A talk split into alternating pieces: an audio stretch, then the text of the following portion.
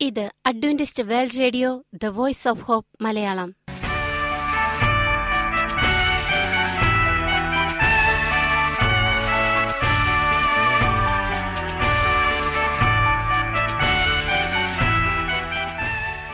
നിലയ്ക്കാത്ത ദൈവസ്നേഹത്തിന്റെ ശബ്ദപ്രപഞ്ചത്തിലേക്ക് ഞങ്ങളുടെ എല്ലാ പ്രിയപ്പെട്ട ശ്രോതാക്കൾക്കും സ്വാഗതം. ഞാൻ ഷാനി ബിനോയ്. ഇന്നത്തെ പ്രധാന പരിപാടികൾ കാവ്യശബ്ദം. ക്രിസ്തീയ ഭക്തിഗാനങ്ങളുടെയും കവിതകളുടെയും പ്രത്യേക ആസ്വാദന പരിപാടി വചന പ്രത്യാശ തിരുവചന സന്ദേശം. പാസ്റ്റർ ബിനോയ് ജേക്കബ് തിരുവചനത്തിൽ നിന്നും സംസാരിക്കുന്നു. ഇന്നത്തെ പരിപാടി ഒരു മനോഹരമായ ഗാനം കേട്ടുകൊണ്ട് ആരംഭിക്കാം.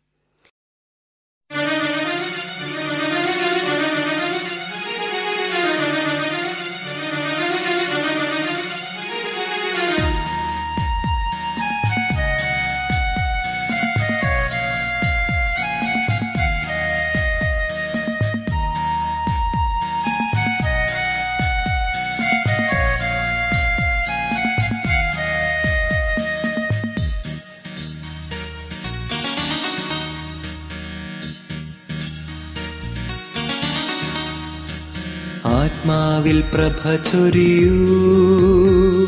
സ്നേഹത്തിൻ തിരിനാളമേ. കാരുണ്യത്തിൻ പൊൻദീപമേ. നിറയ്ക്കുക ആത്മാവിൽ. നിറയ്ക്കുക ആത്മാവിൽ. എൻ പ്രിയനാഥാനീ നിറയ്ക്കുക ആത്മാവിൽ. പ്രിയനാഥാനീ ആത്മാവിൽ പ്രഭ ചൊരിയൂ. സ്നേഹത്തിൻ തിരിനാളമേ. കാരുണ്യത്തിൻ പൊന്തീപമേ നിറയ്ക്കുക ആത്മാവിൽ.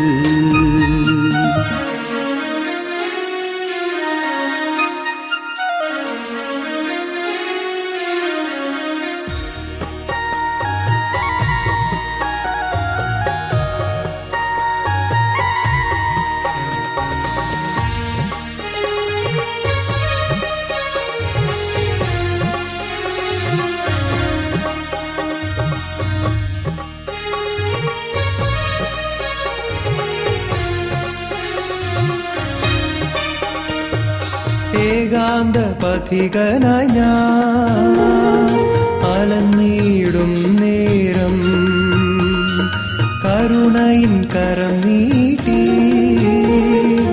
എന്നെ പുണർന്നിടണേ. ഏകാന്ത പഥികനായ ഞാൻ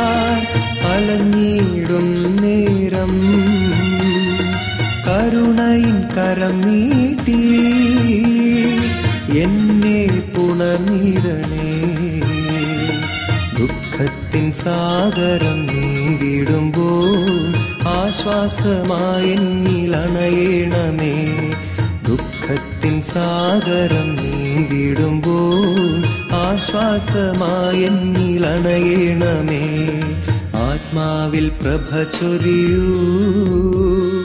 സ്നേഹത്തിൻ തിരുനാളമേ.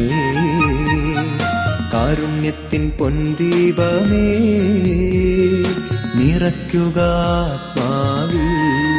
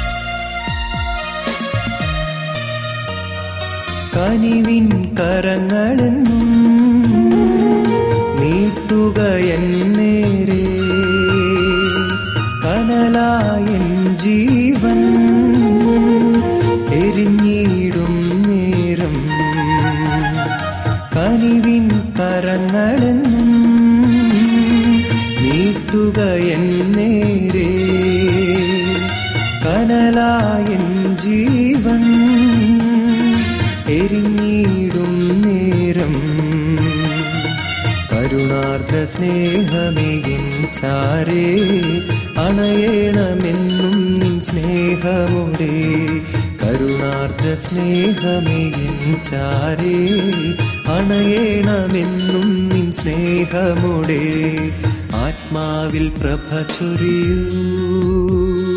സ്നേഹത്തിൻ തിരിനാളമേ കാരുണ്യത്തിൻ പൊൻദീപമേ. നിറയ്ക്കുക ആത്മാവിൽ. നിറയ്ക്കുക ആത്മാവിൽ. എൻ പ്രിയനാഥാനീ നിറയ്ക്കുക ആത്മാവിൽ. എൻ പ്രിയനാഥാനീ ആത്മാവിൽ പ്രഭ ചൊരിയൂ. സ്നേഹത്തിൻ തിരിനാളമേ. കാരുണ്യത്തിൻ പൊൻദീപമേ നിറയ്ക്കുക ആത്മാവിൽ. നിങ്ങൾ കേട്ടുകൊണ്ടിരിക്കുന്നത് Adventist world radio the voice of hope Malayalam. ഇനി വചനപ്രത്യാശ. ഇന്നത്തെ വചനപ്രത്യാശയിൽ അനുഗ്രഹീത പ്രസംഗകൻ പാസ്റ്റർ ബിനോയ് ജേക്കബ് തിരുവചനത്തിൽ നിന്നും പ്രസംഗിക്കുന്നു. അടയാളപ്പെടുത്തിയ ബൈബിൾ ഒൻപതാം ഭാഗം ചോദ്യങ്ങൾ. പ്രിയമുള്ള സ്നേഹിത ഇത് ക്രിസ്തുവേശുവിൽ നിങ്ങളുടെ സഹോദരൻ പാസ്റ്റർ ബിനോയ് ജേക്കബ് നിങ്ങൾ എല്ലാവരും സുഖമായിരിക്കുന്നെന്ന് വിശ്വസിക്കുന്നു. നിങ്ങൾക്ക് എന്തെങ്കിലും വിഷമതകളോ പ്രാർത്ഥന ആവശ്യങ്ങളോ എന്തെങ്കിലും ഉപദേശങ്ങളോ അല്ലെങ്കിൽ കൗൺസിലിംഗ് ആവശ്യമുണ്ടെങ്കിൽ തീർച്ചയായിട്ടും നിങ്ങൾ നമ്മളോട് ബന്ധപ്പെടാവുന്നതാണ്. ഈ പ്രോഗ്രാമിന്റെ അവസാനത്തിൽ കൊടുത്തിരിക്കുന്ന നമ്പറിലോ എ ഡബ്ല്യു ആർ മലയാളം എന്ന ജിമെയിലിലോ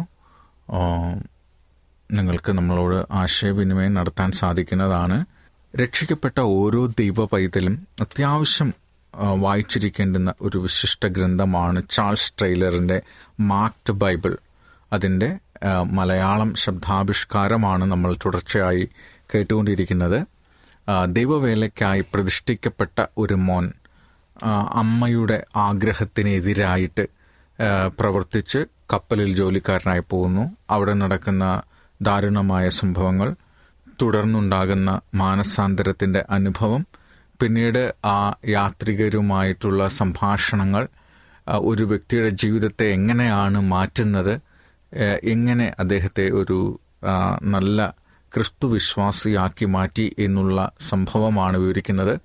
അത് നമ്മുടെ എല്ലാവരുടെയും ജീവിതവുമായി സമരസപ്പെടുന്നതാണ് ചോദ്യോത്തര സംഭാഷണ രൂപത്തിലുള്ള ഈ വേദപുസ്തക പഠനം തീർച്ചയായിട്ടും നമ്മുടെ ജീവിതത്തിന് പ്രയോജനമായി തീരും. അതുകൊണ്ട് നമുക്ക് ക്ഷമയോടെ ഈ ഭാഗം തുടർന്ന് കേൾക്കാം. ദൈവം അനുഗ്രഹിക്കട്ടെ. ഭാഗം ഒൻപത് ചോദ്യങ്ങൾ. Shri Anderson I M sorry ഈ മീറ്റിംഗ് വളരെ നന്നായിരുന്നു. കൺഗ്രാജുലേഷൻസ്. ആൻഡേഴ്സന് ആളെ മനസ്സിലായില്ല. മനസ്സിലായില്ലായിരിക്കും. ഞാൻ സ്വയം പരിചയപ്പെടുത്താം.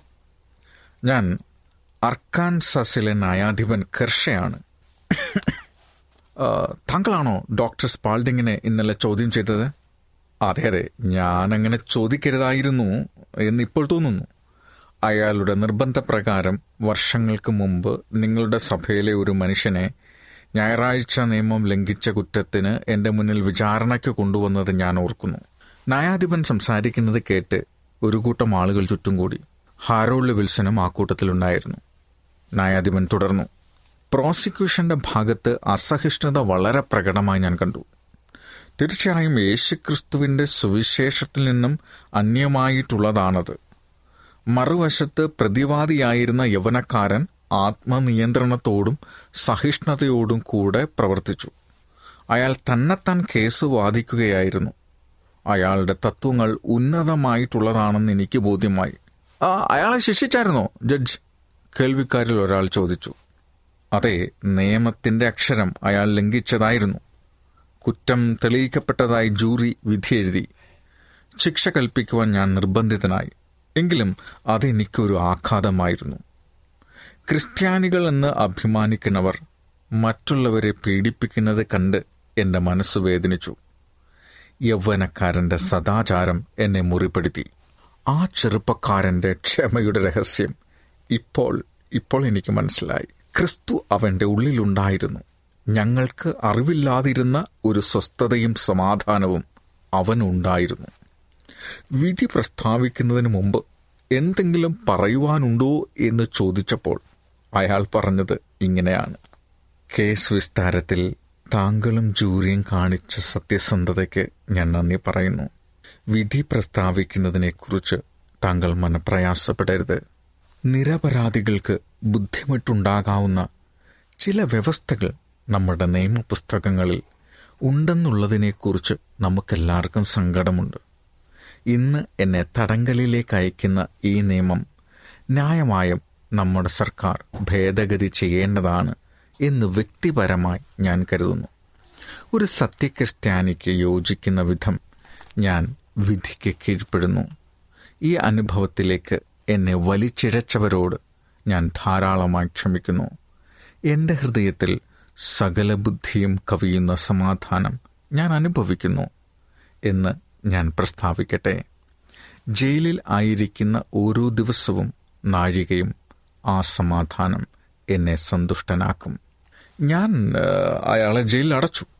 അയാൾ ജയിലിൽ കിടന്ന് മരിച്ചു.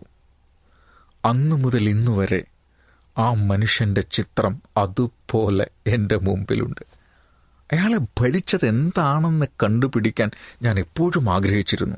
ഹാരോഡ് വിൽസൺ ആ ചെറുപ്പക്കാരനുണ്ടായിരുന്ന പോലത്തെ ഒരു സമാധാനം ഞാനും ഇന്ന് അനുഭവിക്കുന്നു. ഈ- ഈ കപ്പലിൽ യാത്ര തുടങ്ങിയതിന് ശേഷമാണത് എനിക്ക് ലഭ്യമായത്. ഇന്ന് ഇവിടെ അവതരിപ്പിച്ച സാപത്ത് സത്യത്തിൽ ഞാനത് കണ്ടെത്തി ന്യായാധിപൻ.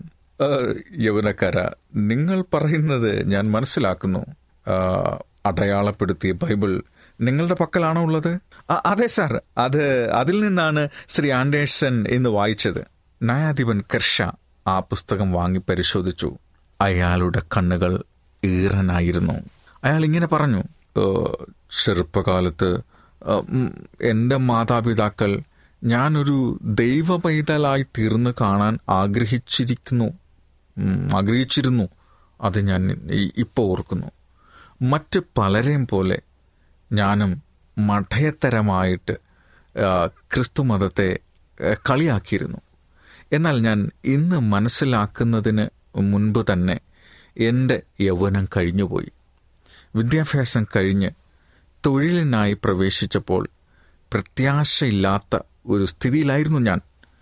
എന്റെ അവിശ്വാസം അരക്കിട്ടുറപ്പിക്കുന്നതിന് മാത്രമേ എന്റെ വിദ്യാഭ്യാസം ഉപകരിച്ചുള്ളൂ. അതിനുശേഷം മിക്ക സഭകളിലും അവയുടെ ഉപദേശങ്ങളിലും എന്നിൽ മാറ്റം വരുത്താൻ തക്കതായിട്ട് ഒന്നും തന്നെ കാണാൻ കണ്ടുകിട്ടിയില്ല. എന്റെ അമ്മ പറഞ്ഞിട്ടുള്ള കാര്യം ഞാൻ എന്റെ മനസ്സിൽ എപ്പോഴും ഓർക്കുന്നുണ്ട്. മരണത്തിന് ചില ദിവസങ്ങൾക്ക് മുമ്പ് അമ്മ എന്നെ വിളിച്ചിങ്ങനെ പറഞ്ഞു. "ഏ, മകൻ നേ നിന്റെ മുമ്പിൽ ഞാൻ വേണ്ടതുപോലെ ഒരു ജീവിതം നയിച്ചിട്ടില്ലെന്ന് എനിക്കറിയാം. നിനക്കാണെങ്കിൽ യേശുവിനെ കുറിച്ച് സംശയമാണുള്ളത്. എന്നാൽ ഒരു ദിവസം അതെന്താണെന്ന് എനിക്കറിയില്ല. ദൈവത്തിന്റെ വചനം സത്യമാണെന്നും അത് ദൈവികമാണെന്ന് പല മനുഷ്യർ തെളിയിച്ച് കാണിച്ചിട്ടുണ്ടെന്നും നീ മനസ്സിലാക്കുകയും അങ്ങനെ നീ നിന്റെ ഹൃദയം ദൈവത്തിന് സമർപ്പിച്ച് അവനെ സ്നേഹിക്കാൻ ഇടയാകും മോനെ. ഈ ബൈബിൾ ഈ ഈ ബൈബിൾ എന്നെ ആ പഴയ കാലത്തെ ഓർത്തുന്നു. ഞാൻ അമ്മയുടെ ബൈബിളിൽ വരയിട്ടിരുന്നത് പോലെ ഇതിലും വരയിട്ടിരിക്കുന്നു. ഇതിലെ പോലെ തന്നെ പത്ത് കൽപ്പനകൾ പ്രത്യേകമായി അതിലും അടയാളപ്പെടുത്തിയിരിക്കുന്നു എന്നുള്ളത് അതിശയമായിരിക്കുന്നു. ദൈവത്തിന്റെ കൽപ്പനകൾ ഓരോന്നും എന്റെ അമ്മ വിശ്വസിച്ചിരുന്നു. എന്നാൽ ഓർത്തു നോക്കുക എഴുപത് വയസ്സായ ഒരു വയോധികനാണ് ഞാൻ. എനിക്ക് പോകുവാനുള്ള സമയം അടുത്തിരിക്കുകയാണ് അമ്മയുടെ പ്രാർത്ഥനയ്ക്ക് ഉത്തരം ലഭിക്കാനുള്ള സമയം ഇതാണെന്ന് താങ്കൾ കരുതുന്നുവോ? കുറച്ച് സമയത്തേക്ക് അവിടെ കനത്ത നിശബ്ദത വ്യാപിച്ചു. പരിശുദ്ധമായ ഒരു തീരുമാനത്തിന്റെ വിനാഴികയാണ് അതവ് എന്ന് ഏവർക്കും ബോധ്യമായി. ഒരാത്മാവിന്റെ നിത്യരക്ഷയെക്കുറിച്ചുള്ള തീരുമാനം ദൈവഭക്തയായ ഒരു മാതാവിന്റെ അരശതാബ്ദത്തിന് മുമ്പുള്ള പ്രാർത്ഥനയുടെ ഉത്തരം. ശ്രീ സെവറൻസ് സർ ഈ ദിവസം എനിക്ക് വെളിപ്പാടിന്റെ ദിവസമായിരുന്നു. എന്നാൽ എനിക്ക് കൂടുതൽ പഠിക്കാനുണ്ട്. ശ്രീ ആൻഡ്രേഴ്സൺ ഞാൻ ചിലത് ചോദിക്കട്ടെ? ഉദാഹരണത്തിന് ഏഴാം ദിവസം ശാപത്താണെങ്കിൽ നാം അത് നമ്മുടെ വിശ്രമ ദിവസമാക്കുവാൻ കടപ്പെട്ടവരാണെങ്കിൽ സഭ മൊത്തത്തിൽ അത് കണ്ട് അംഗീകരിക്കാത്തത് എന്താണ് ഇത് എന്നെ മതിക്കുന്ന ഒരു പ്രശ്നമാണ് ആൻഡേഴ്സൺ മിസ്റ്റർ സെവറൻസ് ക്രിസ്തീയ ലോകം സാപത്തിന് പകരം ഞായറാഴ്ച ആചരിക്കുവാനിടയായതിന് പല കാരണങ്ങളുണ്ട്. അതിൽ സംശയമില്ല. എന്നാൽ ഒരു കാര്യം ഞാൻ ധൈര്യത്തോടെ പ്രസ്താവിക്കട്ടെ. മറ്റ് പല സാൻമാർഗിക കടമകളും അവഗണിക്കപ്പെട്ടതുപോലെയാണ് ശബദം പുറന്തള്ളപ്പെട്ടത്. അത് പദ്യോപദേശം പൊറുക്കാതെ സത്യത്തിന് ചെവി കൊടുക്കാതെ കെട്ടുകഥ കേൾപ്പാൻ തിരികെയും ചെയ്യുന്ന കാലം വരും എന്ന് പൗലോസ് അപ്പോസ്തലൻ പറഞ്ഞിട്ടുള്ളത് നിങ്ങൾ ഓർക്കുമല്ലോ? രണ്ട് തിമത്യൂസ് നാലിന്റെ മൂന്നും നാലും വാക്യങ്ങളിലാണത്. വേദപുസ്തകം അല്പമായി പരിശോധിച്ചാൽ ഈ തിന്മ എല്ലാ യുഗങ്ങളിലും ഉണ്ടായിരുന്നു എന്ന് കാണാം. ദൈവവചനത്തെ നിസ്സാരമായി കരുതുന്നത് മനുഷ്യർക്ക് എളുപ്പമായിരുന്നു. തിരുവഴുത്തുകളെ ഷേക്സ്പിയർ എമേഴ്സൺ സ്പെൻസർ തുടങ്ങിയവരുടെ എഴുത്തുകൾക്ക് തുല്യമായി കണക്കാക്കുന്ന വിമർശനം മേടയിൽ നിന്ന് കേൾക്കുന്ന ഈ കാലത്തും ഇതെങ്ങനെ തന്നെയാണ്? പത്ത് കൽപ്പനകൾ പോലും പഴഞ്ചനാണെന്നും അതിനെ പുതുക്കൽ ആവശ്യമാണെന്നും കരുതുന്നവർ അനേകരാണ്.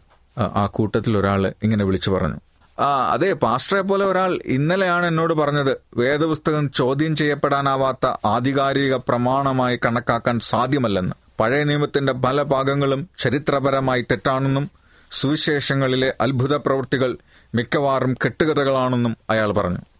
ക്രിസ്തുവിന്റെ പുനരുദ്ധാനത്തെയും സ്വർഗാരോഹണത്തെയും കുറിച്ച് പ്രത്യേകം ഞാൻ ചോദിച്ചപ്പോൾ അയാൾ ഒരു ചിരിയാണ് പാസാക്കിയത് ആൻഡേഷൻ ഒരുപക്ഷെ ക്രിസ്ത്യാനികളെന്ന് അഭിമാനിക്കുന്നവരിൽ അനേകരും ഇതേപോലെ തിരുവഴുത്തുകൾ അവഗണിക്കുന്നവരല്ല എല്ലാവരും. എന്നാൽ സഭകൾ എന്തുകൊണ്ട് ശബദുപദേശം ഉപേക്ഷിച്ചിരിക്കുന്നു എന്ന് ചോദിച്ചാൽ മുൻപ് പറഞ്ഞ കാരണങ്ങളാണ് അതിനുള്ളത്. ജഡ്ജ് മിസ്റ്റർ ആൻഡേഴ്സൺ തിരുവഴുത്തിലെ പ്രവചനങ്ങളിൽ നിന്നും താങ്കൾ ചൂണ്ടിക്കാണിച്ചവ ഇന്ന് നിറവേറിക്കൊണ്ടിരിക്കുന്നു.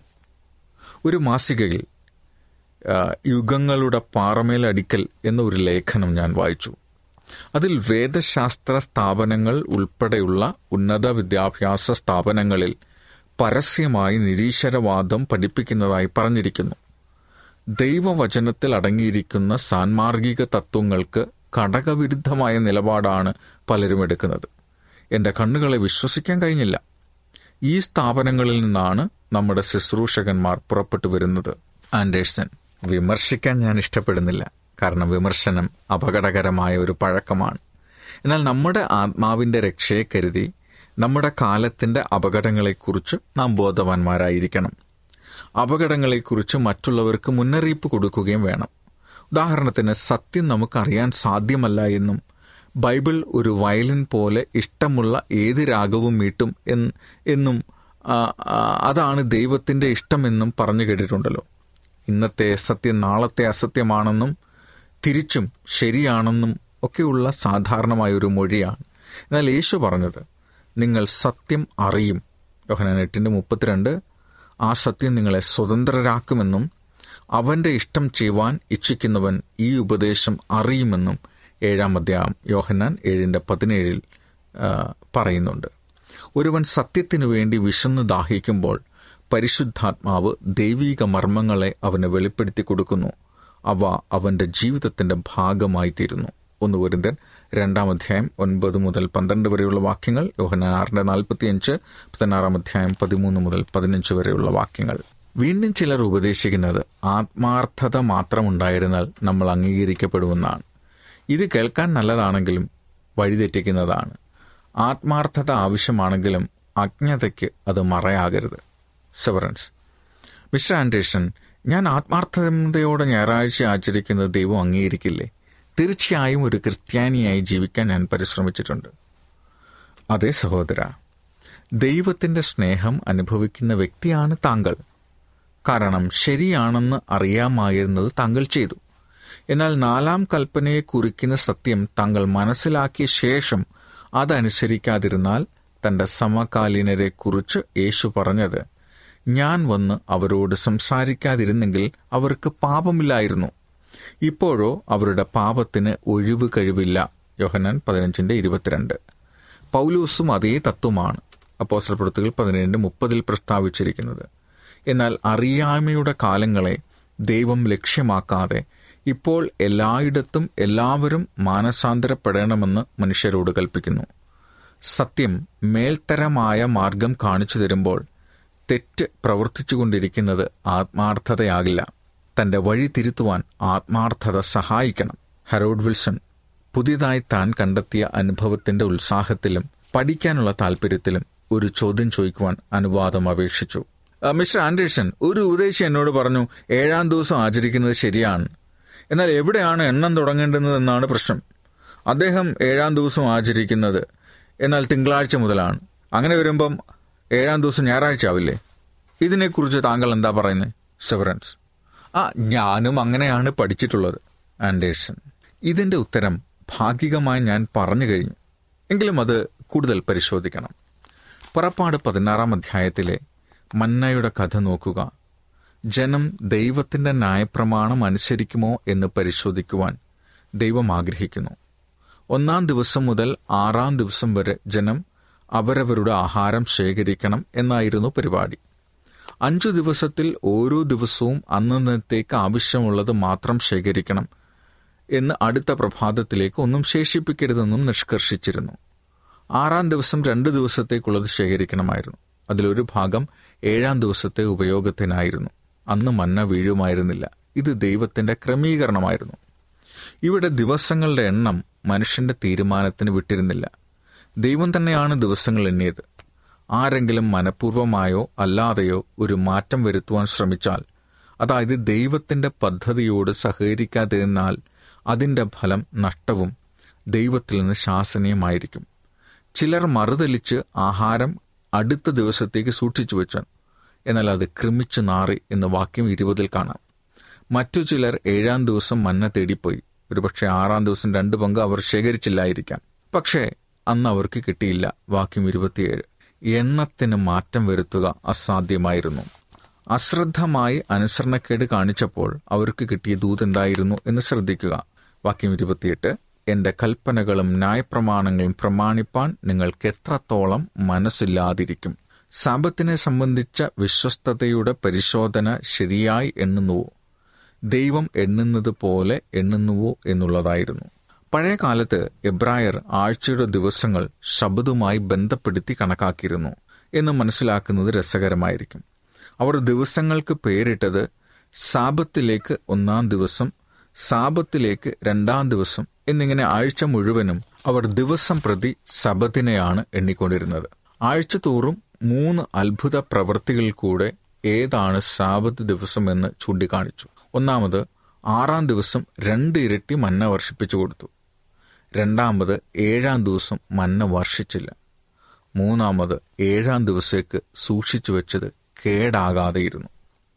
സെവറൻസ് എണ്ണത്തെക്കുറിച്ച് എനിക്ക് ബോധ്യമായി. എന്നാൽ ഒരു പ്രത്യേക ദിവസത്തിന് ഇത്ര പ്രാധാന്യം എന്താണെന്ന് എനിക്ക് മനസ്സിലാകുന്നില്ല. ആൻഡേഴ്സൺ ഒരു ലഘുവായ ഉദാഹരണം. അത് വ്യക്തമാക്കും. ഇവിടെ ഏഴ് ഗ്ലാസ് വയ്ക്കുന്നു ആറെണ്ണത്തിൽ വെള്ളയും ഒരെണ്ണത്തിൽ അപൂർവമായ മധുരമേറിയ പഴച്ചാറും നിറച്ചിരിക്കുന്നു. ഏഴാമത്തെ ഗ്ലാസ് എടുത്താൽ അറിയപ്പെടുന്നതിൽ അതിമനോഹരമായ പാനീയം നിങ്ങൾക്ക് കിട്ടും എന്ന് ഞാൻ പറയുന്നു. ഞാൻ പറയുന്നത് കിട്ടണമെന്ന് താങ്കൾ ആഗ്രഹിക്കുന്നു. എന്നാൽ ഒരു ഗ്ലാസ്സിൽ ഏഴാമത്തതിൽ മാത്രമാണതുള്ളത്. ഞാൻ എണ്ണുന്നത് പോലെ എണ്ണിയാൽ മാത്രമേ താങ്കൾക്കത് കണ്ടെത്താനാവൂ. ഞാനിങ്ങനെ പറയുമ്പോൾ പഴച്ചാറിന്റെ അനുഗ്രഹം എണ്ണത്തിൽ അടിസ്ഥാനപ്പെട്ടിരിക്കുന്നു. സാപത്തിന്റെ കാര്യം അതുപോലെ തന്നെയാണ്. ദൈവം ഏഴാം ദിവസത്തെ അനുഗ്രഹിച്ചു. ആ ദിവസത്തിൽ മാത്രം അവൻ തന്റെ സാന്നിധ്യം വെച്ചിരിക്കുന്നു. മറ്റൊന്നിലുമില്ല. എന്റെ ഹൃദയം വാഞ്ചിക്കുന്ന പ്രകാരം അവനെ അറിയണമെങ്കിൽ അവൻ എണ്ണിയതുപോലെ എണ്ണുവാൻ ഞാൻ തയ്യാറാവണം. എന്റെ ഒന്നും രണ്ടും മൂന്നും നാലും അഞ്ചും ആറും ഏഴും അവന്റെ എണ്ണത്തോട് യോജിക്കണം. ഞാൻ അത് ചെയ്യുമ്പോൾ അവനെ വാസ്തവമായി കണ്ടെത്തുകയും അറിയുകയും അവനോടൊത്ത് വിശ്രമിക്കുകയും ചെയ്യുന്നു. ശാപത്തിൽ ഞാൻ അവനോടൊപ്പം അവനോടൊപ്പമാകയാൽ എനിക്ക് വിശ്രമമുണ്ട്. ആകയാൽ ശരിയായി ബുദ്ധിപൂർവമായി ശബദനുഷ്ഠിക്കുന്നവൻ ആത്മാർത്ഥതയോടെ ഞായറാഴ്ച ആചരിക്കുന്നവന് മനസ്സിലാകാത്ത അനുഗ്രഹം അനുഭവിക്കുന്നു. സെവറൻസ് എനിക്ക് മനസ്സിലായി. ഇന്ന് ദൈവം നൽകിയിരിക്കുന്ന ശബദ് സ്വീകരിക്കുവാൻ ഞാൻ തീരുമാനമെടുക്കുന്നു. താങ്കൾ എനിക്ക് വേണ്ടി പ്രാർത്ഥിക്കുമോ? എന്റെ വ്യാപാര കാര്യങ്ങൾ ക്രമപ്പെടുത്തുന്നതിന് എനിക്ക് വിശേഷിച്ച് ദൈവത്തിന്റെ സഹായം ആവശ്യമുണ്ട്. അണ്ടേഴ്സൺ മിസ്റ്റർ സെവറൻസ് താങ്കളുടെ ഈ തീരുമാനത്തിന് ഞാൻ ദൈവത്തെ സ്തുതിക്കുന്നു. ഇത് വിശ്വാസത്തിന്റെ ഒരു തീരുമാനമാണ് എന്നെനിക്ക് നിശ്ചയമുണ്ട്. ദൈവത്തിന്റെ സേവനത്തിനായി താങ്കളുടെ വ്യാപാരം ക്രമപ്പെടുത്തുന്നതിൽ അവൻ താങ്കളെ സഹായിക്കും. സെവറൻസ് താങ്കൾ വിചാരിക്കുന്നതിൽ നിന്നും വ്യത്യസ്തമായ കാര്യങ്ങളാണ് എന്റെ മനസ്സിലുള്ളത്. ഇന്ന് വലിയ സുബോധത്തിന്റെ ദിവസമാണ്. ലോകം ന്യായമെന്ന് കരുതുന്ന കാര്യങ്ങളാണ് എന്റെ വ്യാപാരത്തിൽ ഞാൻ ചെയ്തിട്ടുള്ളത്. എന്നാൽ ഞാൻ പരിശുദ്ധനാകണമെങ്കിൽ പരിശുദ്ധനായവനെ അറിയണമെങ്കിൽ അവന്റെ പരിശുദ്ധമായ ശബ്ദത്തിൽ പ്രമോദിക്കണമെങ്കിൽ എന്റെ ചുവടുകൾക്ക് മാറ്റം വരേണ്ടിയിരിക്കുന്നു എന്ന് എന്തോ ഒരു ശബ്ദം. ഈ സന്ധ്യയിൽ എന്നോട് ആവശ്യപ്പെടുന്നത് ഞാൻ കേൾക്കുന്നു. എന്റെ എല്ലാ രീതികളും വേറൊരു മാനദണ്ഡ പ്രകാരം ക്രമീകരിക്കേണ്ടിയിരിക്കുന്നു. എന്റെ ഇടപാടുകളോട് ക്ഷമാപണം ചെയ്യേണ്ടിയിരിക്കുന്നു. കൂടാതെ ധാരാളം പണം അതിന്റെ ശരിയായ ഉടമകൾക്ക് തിരികെ കൊടുക്കേണ്ടിയിരിക്കുന്നു. ഈ കുരിശ് വഹിക്കുവാൻ ദൈവം എന്നെ ശക്തീകരിക്കുമാറാകട്ടെ. ഈ സമയം ക്യാപ്റ്റൻ നോർമൻ മുറിയിലേക്ക് കടന്നു വന്നു. രക്ഷിക്കപ്പെട്ട ഓരോ ദൈവ പൈതലും ആവശ്യം അറിഞ്ഞിരിക്കേണ്ട ഒരു വിശിഷ്ട ഗ്രന്ഥമാണ് ചാൾസ് ടൈലറിന്റെ മാർക്ട് ബൈബിൾ. അതിന്റെ മലയാളം പരിഭാഷയാണ് നമ്മൾ കേട്ടുകൊണ്ടിരിക്കുന്നത്. ദൈവവേലയ്ക്കായി പ്രതിഷ്ഠിക്കപ്പെട്ട മകൻ അമ്മയുടെ അപേക്ഷ അവഗണിച്ച് കപ്പലിൽ ജോലിക്കാരനായി പോയി. അവിടെയുണ്ടായ ദുരന്തം ജീവിതാനുഭവങ്ങൾ അയാൾ എങ്ങനെ മാനസാന്തരത്തിലേക്ക് നയിച്ചു? അവിടെ നടന്ന ചർച്ചകൾ എങ്ങനെയാണ് അദ്ദേഹത്തെ യഥാർത്ഥമായ സത്യത്തിലേക്ക് വഴി നയിച്ചത് എന്നുള്ളതാണ് ബാക്കി ഭാഗം തുടർന്നുള്ള ദിവസങ്ങൾ കേൾക്കാം. ദൈവം നമ്മളെ ഓരോരുത്തരെയും അനുഗ്രഹിക്കട്ടെ. അമേൻ ഈ പരിപാടികളെക്കുറിച്ചുള്ള നിങ്ങളുടെ അഭിപ്രായങ്ങൾ നിർദ്ദേശങ്ങൾ അനുഭവ സാക്ഷ്യങ്ങൾ നിങ്ങളുടെ പ്രത്യേക പ്രാർത്ഥന ആവശ്യങ്ങൾ എന്നിവ ഞങ്ങൾക്ക് എഴുതുക. നിങ്ങൾക്ക് വേണ്ടി പ്രത്യേകം പ്രാർത്ഥിക്കുന്നതാണ് ഞങ്ങളുടെ പുസ്തകങ്ങൾ സീഡികൾ ബൈബിൾ ആരോഗ്യ പാഠങ്ങൾ എന്നിവ തപാലിൽ നിങ്ങൾക്ക് ലഭിക്കുന്നതിനും ഞങ്ങൾക്ക് എഴുതുക. ഞങ്ങളുടെ വിലാസം Adventist world radio Malayalam post box number പതിനേഴ് പൂനെ നാല് ഒന്ന് ഒന്ന് പൂജ്യം പൂജ്യം ഒന്ന് മഹാരാഷ്ട്ര ഇന്ത്യ. വിലാസം ഒരിക്കൽ കൂടി. Adventist world radio Malayalam post box number പതിനേഴ് പൂനെ നാല് ഒന്ന് ഒന്ന് പൂജ്യം പൂജ്യം ഒന്ന് മഹാരാഷ്ട്ര ഇന്ത്യ. ഞങ്ങളുടെ ഇമെയിൽ ബിനോയ് ജേക്കബ് പൂജ്യം ഒന്ന് അറ്റ് ജിമെയിൽ ഡോട്ട് കോം ഈ പരിപാടികൾ ഓൺലൈനായി ശ്രവിക്കുന്നതിന് ഞങ്ങളുടെ വെബ്സൈറ്റായ W W W dot A W R dot O R G സന്ദർശിക്കുക. ഇന്നത്തെ പരിപാടികൾ ഇതുവരെ കേട്ടുകൊണ്ടിരുന്ന എല്ലാ പ്രിയപ്പെട്ട ശ്രോതാക്കൾക്കും നന്ദി. നാളെ ഇതേ സമയം ഇതേ മീറ്റർ ബാൻഡിൽ നമ്മൾ കണ്ടുമുട്ടുന്നതുവരെ ദൈവത്തിന്റെ അനവധിയായ അനുഗ്രഹങ്ങൾ നിങ്ങൾക്ക് കൂട്ടായിരിക്കട്ടെ. നമസ്കാരം.